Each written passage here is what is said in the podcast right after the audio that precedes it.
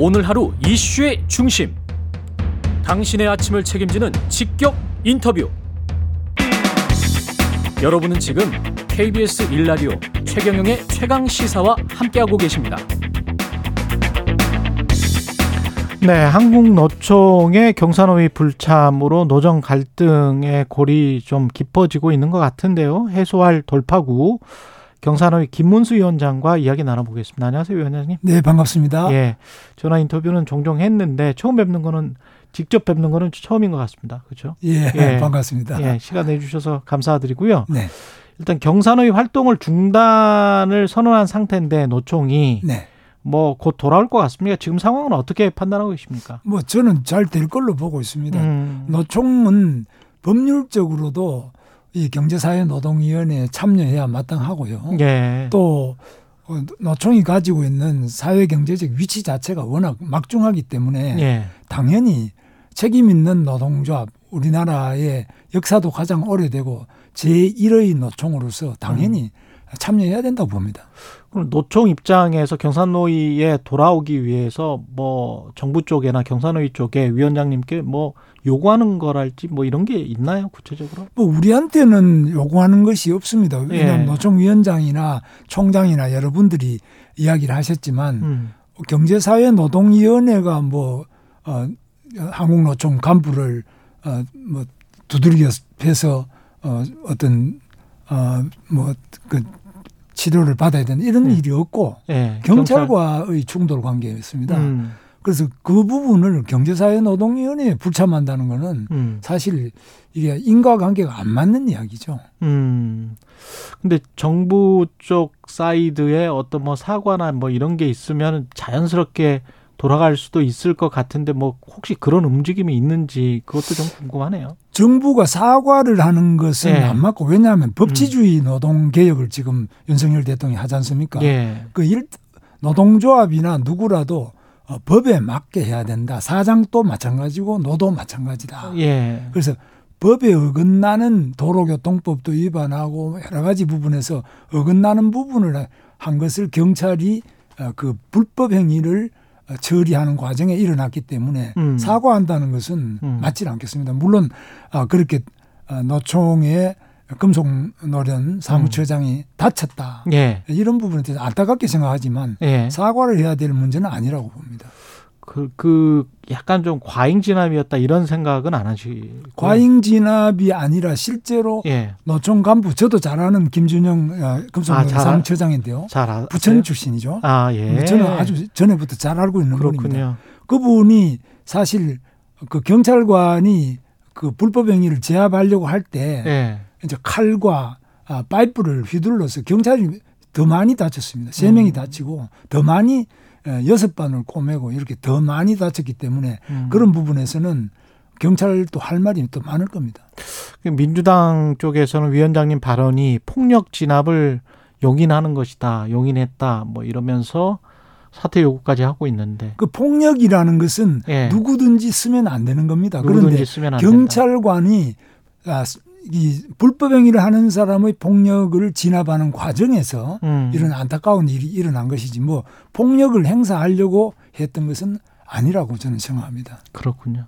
국가 권력의 남용을 막기 위한 어떤 법치주의도 중요할 것 같은데 물론 이제 국민들이 법치 저 법을 지- 잘 지키는 것도 중요한데 네. 그 국가 권력의 남용 쪽으로 가는 그런 어떤 우려는 없을까요? 국가 권력이 남용이라고 저는 보지 않고요. 예. 어떤 선진국, 미국이나 세계 어느 나라 선진국에서도 어, 이 어, 불법 행위를 하면서 폭력을 행사할 때 그 진압 과정에서 음. 어, 경찰력은 공권력으로서 당연히 어, 정당하게 행사되었다고 저는 보고 있습니다. 그렇군요. 노동에 대한 탄압은 아니다. 정당한 공권력의 행사다 이렇게 지금 말씀을 하고 계시는 뭐 노동조합을 탄압한 거하고는 조금 다릅니다. 예. 노동조합이라고 해서 치해 법권 지역이다. 예. 노동조합은 불법을 해도 된다. 이런 것은 아, 이제 안 맞겠습니다. 근데 전반적인 어떤 정서라고 할까요? 네. 이성적인 거는 아닌 것 같습니다만은 그, 어, 새 정부가 들어오면서 어떤 노동자에 대한 혐오를 사회적으로 조장하고 있는 것 아닌가. 그게 이제 건폭 발언이랄지 뭐 이런 것들을 네. 통해서 어, 어떻게 보면 분명히 그런 일이 있었을 수 있죠. 그런 일탈적인 것들을 전반적으로 노동자들이 다 그런다. 아, 그리고 이거는 이쪽은 엄정 수사를 해야 된다. 모든 악의 근원이 노조 때문이다. 그러면서 이제 노동자를 혐오하는 사회 전반적으로 혐오하는 분위기로 몰고 가려고 하는 것 아닌가. 이런 우려 같은 게 노동계에서 있는 것 같아요. 그런데 그 점은 예. 1987년 노동자 대투쟁이 일어났죠. 예. 사실 그 동안에 에, 산업화 과정에서 수십 년 동안 노동자들의 기본권이 억압이 되어 왔습니다. 예. 그리고 어, 공권력이 지나치게 어, 국민의 헌법적인 기본권을 제약했던 게 사실이죠. 어. 그때 87년 이후에는 오히려 이게 폭발하면서 민주화 대투쟁과 노동자 대투쟁 이후에는 노조가 오히려 약자니까 법을 좀 어겨도 된다. 또 노조는 다수니까 300만이나 되는 조직된 어, 부분이니까 뭐 이거는 정치권에서도 여러 가지 표를 계산해서 건드리면 안 된다. 이렇게 돼 왔는 치해법권처럼 돼 있었는데 음. 이런 것을 윤석열 대통령 때는 이제 노동조합도 마찬가지로 법치 위에 서 있어야 된다. 이 음. 법치가 기본이다. 이렇게 지금 하고 있기 때문에 노동조합으로서도 좀 힘들기는 힘들 겁니다. 그러나 이 힘든 과정을 거치지 않고서는 어, 선진적인 노사관계가 불가능하다고 보고 있습니다. 그 경사 노위의 경사노위는 또 대통령실이랄지 정부랄지 집권 여당하고는 조금 다른 어떻게 보면 경사노위가 대화를 주도해야 되는 그런 기구는 인 거는 맞잖아요, 그죠? 그렇습니다. 대화의 주도와 또 대통령에 대한 자문 두 가지 예. 아주 좀 어려운 일입니다. 그렇죠. 그러니까 그런 측면에서 이제 이런 질문이 온 것 같은데 7064님이 네. 건설노조 양해동 지대장 네.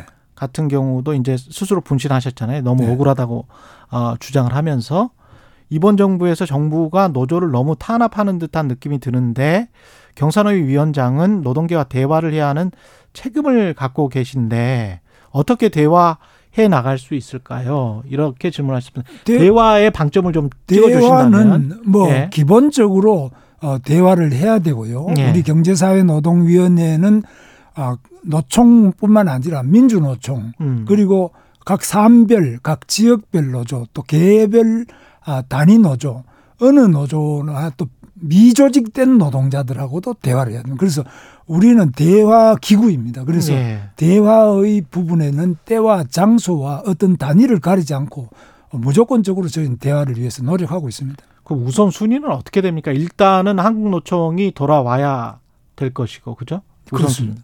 그 다음에는 민주노총과도 대화할 의향이 있으세요? 우리는 계속 예. 대화할 의향과 대화를 하려고 하지만 민주노총이 안 하는 거지 우리가 안 하려고 하는 건 아닙니다. 제안이나 뭐 이런 것들이 좀 있었습니까? 우리는 제안뿐만 아니라 공개적으로도 계속 이야기를 하지 않습니까? 예. 아, 민주노총뿐만 아니라 어, 어느 노조든지 간에 다 음. 대화를 하자 이렇게 하고 있습니다.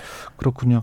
비정규직 노조나 이런 쪽은 노조라고 제가 말은 했습니다만 비정규직이라는 말 자체에서 알 수 있듯이 조직화가 거의 안 돼 있잖아요. 그렇습니다. 그렇잖아요. 그러면은 어떻게 누구와 어떤 대표성을 가진 사람들과 대화를 할 수가 있- 있죠? 그러니까 비정규직은 아무리 우리가 노력하고 조직을 하더라도 잘 안 됩니다. 그래서 대규모 예를 들면 네. 공무원 조직은 지금 거의 80% 조직률을 보이고 있고요. 비정규직이라도 아니 공무원 공무원 공무원. 공무원이니까. 예, 그래서 예. 그 다음에 대기업 뭐 네. 현대자동차라든지 KBS 이런 데는 네. 굉장히 대기업이기 때문에 이런 데도 그렇죠. 조직률이 좋지 않습니까? 그러나 그렇죠. 비정규직은 아무리 우리가 노력을 해도 어. 조직률이 낮기 때문에 그래서 참 어려움이 많고요. 예. 어, 그 이제 대화 자체가 어려운 점이 있기 때문에 우리는 한국노총이 그만큼 중요하다, 민주노총이 그만큼 중요하다고 보고 있습니다. 그래요. 네. 그 어떤 구체적으로 그 사람들을 밖에서 보기에는 대화로 유인할 수 있는 어떤 뭐 어, 장치 같은 거 뭐 이런 것들 혹시 좀 구상하고 계시는 게 있습니까? 소위 말하면 당근에 해당되는 건데요. 대화를 네. 할 때는 여기 경제사회노동위원회 가서 대화를 하니까 덕이 있더라. 그렇죠, 뭐 도움이 그렇죠. 되더라. 예. 뭐 이런 것들은 지금 우리가 할 수 있는 것은 네. 올해 중으로 어, 공무원 노조와 교사 노조에 대한 근로시간 면제자, 소위 말하면 전임자죠. 아. 전임자를 우리가 결정할 법적 권한을 가지고 있습니다. 노조 전임자. 예, 그래서 예. 이 부분에 대- 때문에 음. 에, 한국노총의 공무원 노조와 어, 교사 노조가 상당히 관심을 보이고 있습니다. 아, 어차피 지정을 해야 되는 거군요. 그거는. 그렇습니다. 그거는 예. 법적으로 원래 12월 23일부터 어, 논의를 하게 돼 있기 때문에 안할 아. 수가 없는 겁니다. 그걸 위해서라도 대화에 참여하지 않을 수가 없을 것이다. 한국노총 같은 그렇습니다. 경우는. 우리는 뭐 그것도 있지만은 그 예. 외에도 한국노총은 지금 150만의 조직을 가지고 있는 대한민국의 역사와 그 위치 크기로 봐서 막중한 주체입니다. 이건 음. 어린이가 아니라 한국 노총은 대한민국의 어른입니다. 음. 주체입니다. 예. 그렇기 때문에 아, 자신이 가지고 있는 그 노동조합으로서 위치뿐만 아니라 경제 사회적인 위치가 워낙 책임이 크기 때문에 참여하지 않으면은 국가와 국민에 대한 이거는 책임 방기 행위라고 봅니다. 그리고 지난주에 대법원에서 불법 파업 노동자의 손해배상 책임을 개별적으로 따져야 한다 이 판결이 나왔지 않습니까? 그렇습니다. 이게 노란봉투법의 근거가 될 수 있다 이렇게 판단하는 측이 있더라고요. 예. 어떻게 보십니까? 어, 직접적으로 노란봉투법이라는 것은 노동조합법 2조와 3조를 개정하는 건데요. 예. 그 중에 일부 어 그 불법적인 파업에 대한 손해배상 책임을 노조가 얼마 가지고 그 어, 실질적인 조합원이 얼마를 할 거냐. 조합원 중에서도 책임이 많은 사람과 적은 사람 어떻게 할 거냐. 이런 부분에 대해서 음. 일정한 영향을 미치고 있다고 봅니다. 예. 그래서 이 대법원의 이번 판결 자체가 아, 바로 이 노란봉투법, 어, 노동조합법 2조 3조의 입법 직전에 어. 여야 간에 굉장히 문제가 되고 노사 간에 문제가 많이 되는 이 시점에 이 미묘한 판단을 했기 때문에 영향을 미치는 것은 사실인데 어. 그런 점에서는 막 경영계나 정부에서는 상당히 안타깝게 생각하고 있고요. 그러나 잘못된 판결이다라고 보세요. 잘못됐다기보다는 음. 이 시점에 입법을 바로 앞두고 있지 않습니까? 예. 뭐, 그, 아, 더불어민주당이나 야당에서는 어떻게 하든지 간에 입법을 해야 되겠다 이러는데 음. 그런 시점에 딱 맞춰 가지고 이렇게 한 거는 상당히 정치적인 꼭 판결이라기보다는 음. 정치적인 영향도 고려하는 것이 대법원이 해야 될 일인데 너무 정치적인 어, 민감한 부분을 민감한 때에 해버렸다. 그래서 좀 어, 문제가 있다고 보고 있습니다. 그렇군요. 노란봉투법 같은 경우는 지금 저 마련된 안대로 하면 대통령이 어떻게 어떻게 건의하실 생각이세요? 뭐 제가 건의한 건 아니지만 예. 대통령이 어떤 판단을 내리기 전에 음. 바로 책임 있는 국회의원들이 예. 특히 국회의원들도 지금 아, 상권 분립된 상태에서 대통령만큼 책임이 있고 힘- 권한이 있지 않습니까? 특히 입법에 대해서는 대통령보다 더 직접적인 권한을 가지고 있기 때문에 이런 중요한 법을 입법할 때는 노사 양쪽의 이야기를 들어가면서 신중한 입법을 해야 된다 이렇게 음. 보고 있습니다.